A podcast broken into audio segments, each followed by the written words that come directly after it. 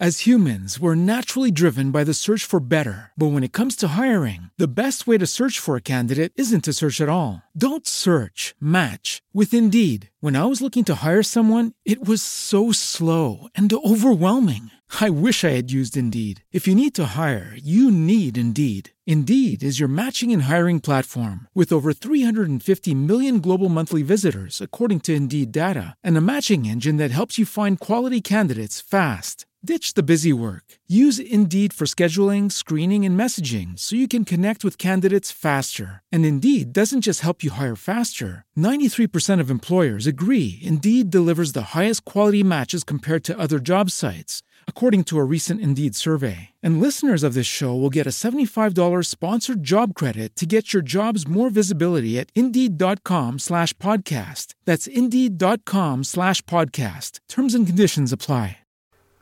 Hello and welcome to episode 89 of the UK True Crime Weekly podcast. I'm Adam. I'm delighted that this show has been researched and written by my good friend and recent father, Chris Wood. It's a really interesting case around a theme we encounter again and again on this podcast that you never really know what is happening with other people. This difference between perception and reality is exacerbated by social channels such as Facebook where many people like to present their best side to society. But the reality is, as we know, often so very different. Thanks again, Chris. I'm out of the country for a while with no access to phone or email, so if you've supported me on Patreon this week, a huge thank you, and I'll give you a shout out on the show when I'm back. I so appreciate the support of every single person on Patreon. I would like to point you in the direction of a new podcast called Blood Ties by father and daughter, Geoffrey and Molly Wansell. Like me, many of you would have read Geoffrey's books and seen him on TV, so take a listen to Blood Ties and let me know what you think. So, on to today's story. The year began with the world celebrating the dawn of the new millennium. Remember those heady days when your expectations and aspirations seemed to be renewed with hope and vigour for this was the beginning of a new century. Surely nothing would be beyond us, and the folly of the 20th century was all in the past. How was it for you? Did it herald a new beginning? I was unwell, and I was fast asleep by 9:30 p.m. I'm sure there's some metaphor there. In September 2000, Sir Steve Redgrave won his fifth consecutive gold medal, this one at the Sydney Olympics. An amazing effort. It really puts my miserly five minutes a week on the rowing machine at my local gym to shame. Although I should mention that I did outpace a 74 year old lady on my left last week. A not inconsiderable achievement, I'm sure you'll agree. Just before Christmas, Madonna got hitched to Guy Ritchie in Scotland. I wonder who did the entertainment at that wedding reception. Must have been quite a responsibility for someone. And speaking of entertainment, in music we saw several acts slogging it out for the right to be number one at Christmas. Robbie Williams, the legend is Craig David, Madonna herself, and Madonna herself were among those helping to take the once prestigious honour until, of course, it was destroyed by X Factor. However, none of these artists were successful, not even the shy and retiring Craig David. This accolade was instead reserved for, yep, you guessed it, that musical powerhouse, Bob the Builder, with Can We Fix It? Not really sure there's too much to say after that. Bring back Elbow, maybe? Hmm, actually, that's a close call.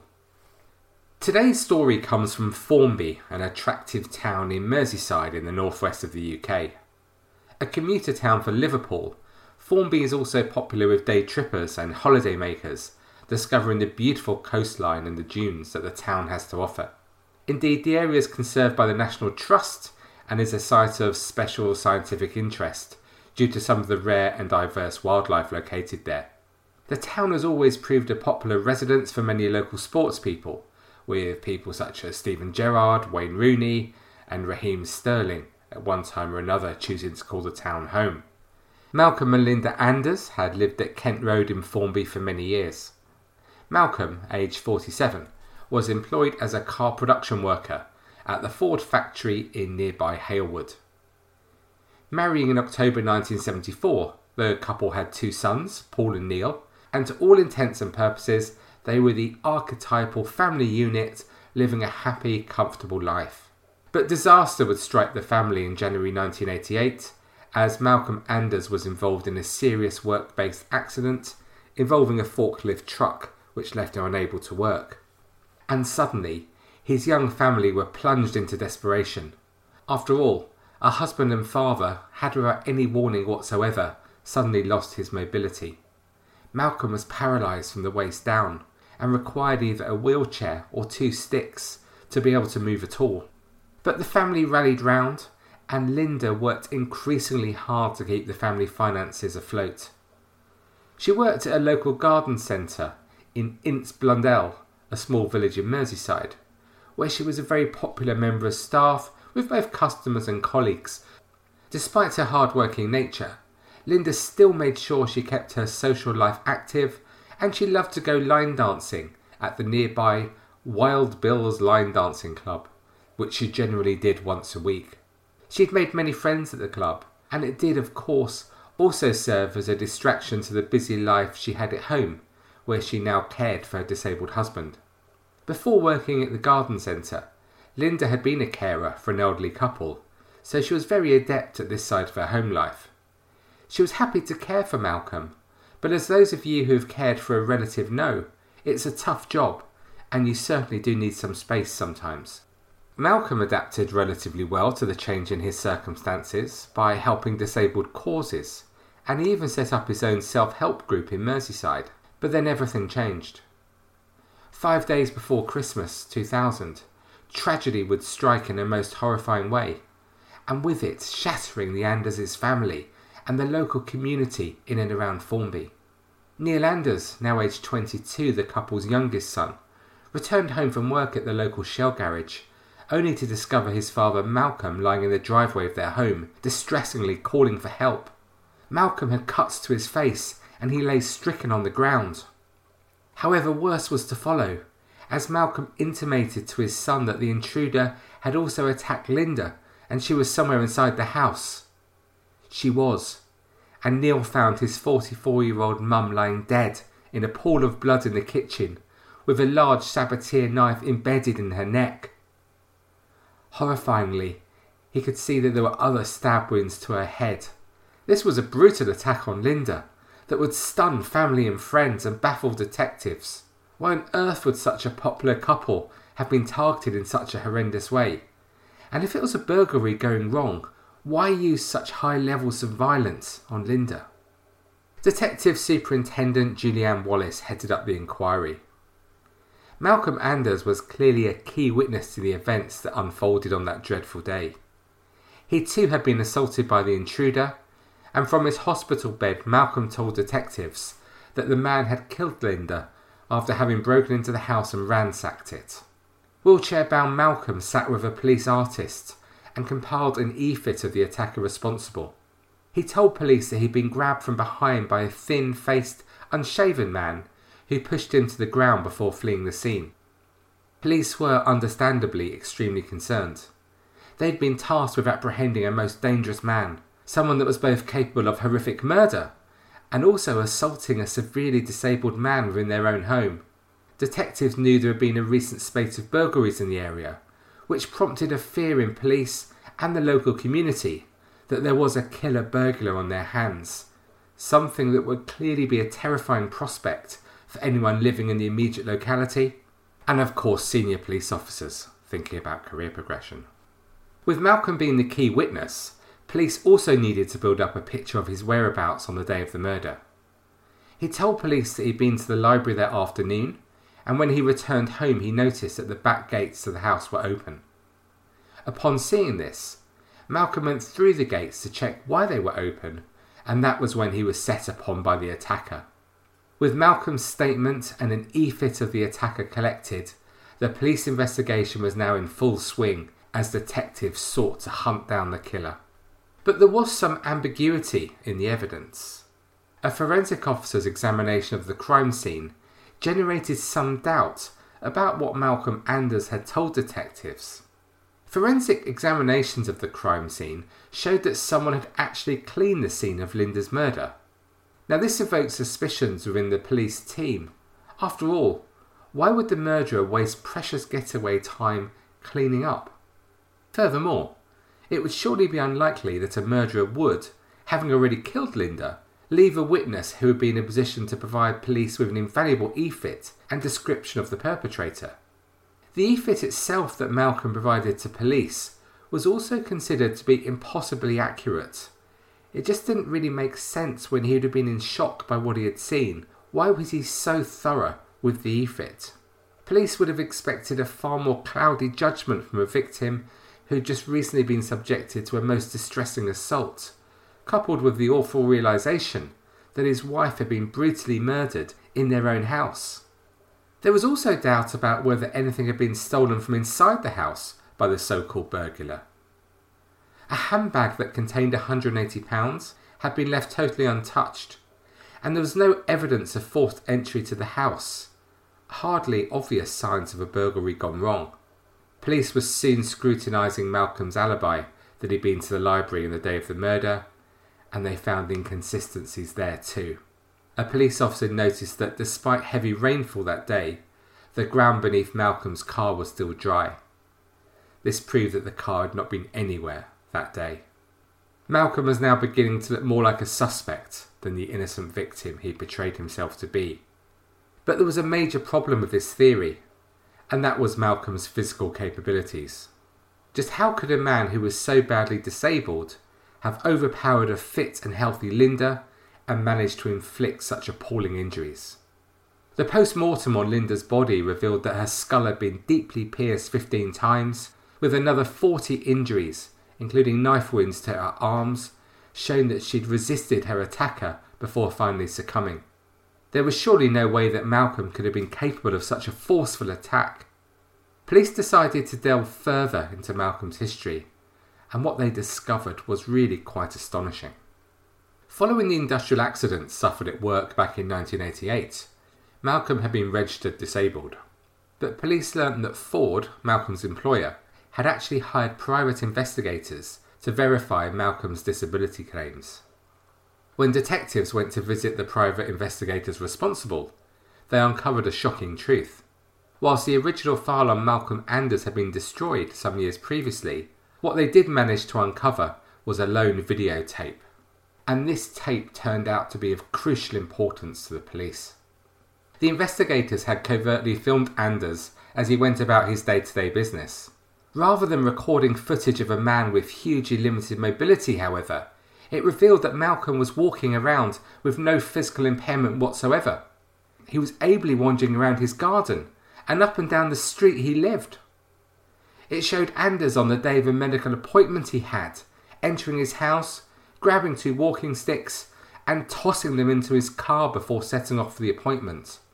The investigators then filmed him leaving the medical centre, producing an Oscar winning performance of someone with a severe walking disability before again throwing the sticks back into his car and driving off home again. But when his guard was up, or he found himself in more public spaces, he would miraculously lose the power in his legs and immerse himself back into the charade of a fake disability, and this had enabled him to claim various disability benefits. I wonder if Linda had known. She must have done. In terms of the police investigation, of course, this was a huge breakthrough. The benefits were twofold. Not only did it prove that Anders would have been physically capable of murdering his wife in the manner in which she was killed, but also that nothing he told them could be trusted. He was clearly a very adept liar. With Anders's secret now exposed, Detective Jones was from this point satisfied that he was a fraud. This was reinforced further when medical experts also confirmed that there was no physical cause for his disability, no reason for him to walk with sticks or need the aid of a wheelchair. But this revelation, although an exciting breakthrough, was not definite proof that he had murdered his wife, so police continued to delve into the history of Malcolm Anders and gather more evidence against him.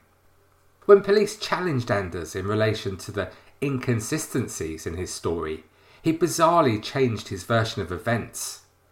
He claimed that he was not quite with it when he was first questioned, and that what had actually happened was that he and Linda had been arguing after she took his sticks from him, and she was armed with a knife, suggesting that he was in actual fact the victim of a domestic situation. This change of heart was, of course, at complete odds with the clarity of the story he initially told police. At interview, police also noticed bruising on his hands. An expert was subsequently able to show that these bruises were an exact match of the brass rivets on the handle of the knife used to kill Linda. And further forensic work had also revealed a speck of Linda's blood on Malcolm's shirt. By May 2001, police were in possession of adequate evidence to charge Malcolm Anders with the murder of his wife. Significantly, at this point, Anders then admitted that he must have killed his wife during an argument, although he had no recollection of it. Despite this apparent confession, he remained defiant and pleaded not guilty, thus forcing a trial at Liverpool Crown Court that would begin on the 31st of October 2001. The jury of six men and six women sat through the grueling trial lasting 16 days. Anders denied murder and reverted back to his initial story that an intruder had been the killer. On day one of the trial, it emerged that Anders had claimed his wife was having an affair with her line dancing teacher, and this was likely to be the motive for the murder. Anders certainly believed that his wife was involved with another man, and these fears appeared to be confirmed with the arrival of several anonymous letters that he had received. Two such letters were sent to Malcolm, and another to the teacher of Linda's line dancing class. All three letters claim that Malcolm had been a fool for failing to realise what Linda was up to.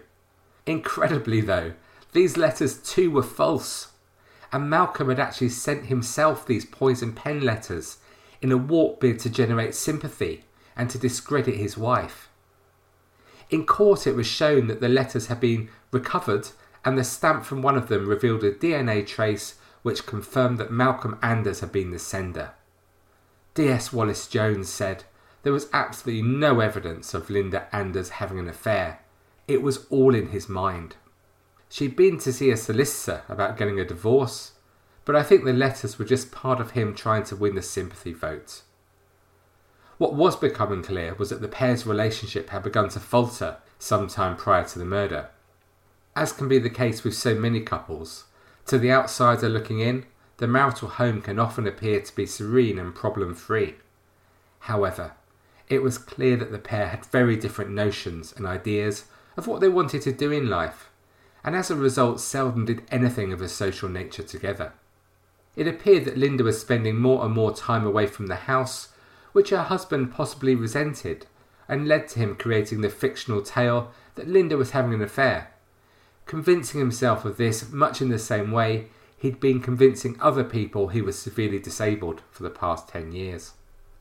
Linda's sister Heather would later confirm that the pair were far from the happy couple that many people imagined.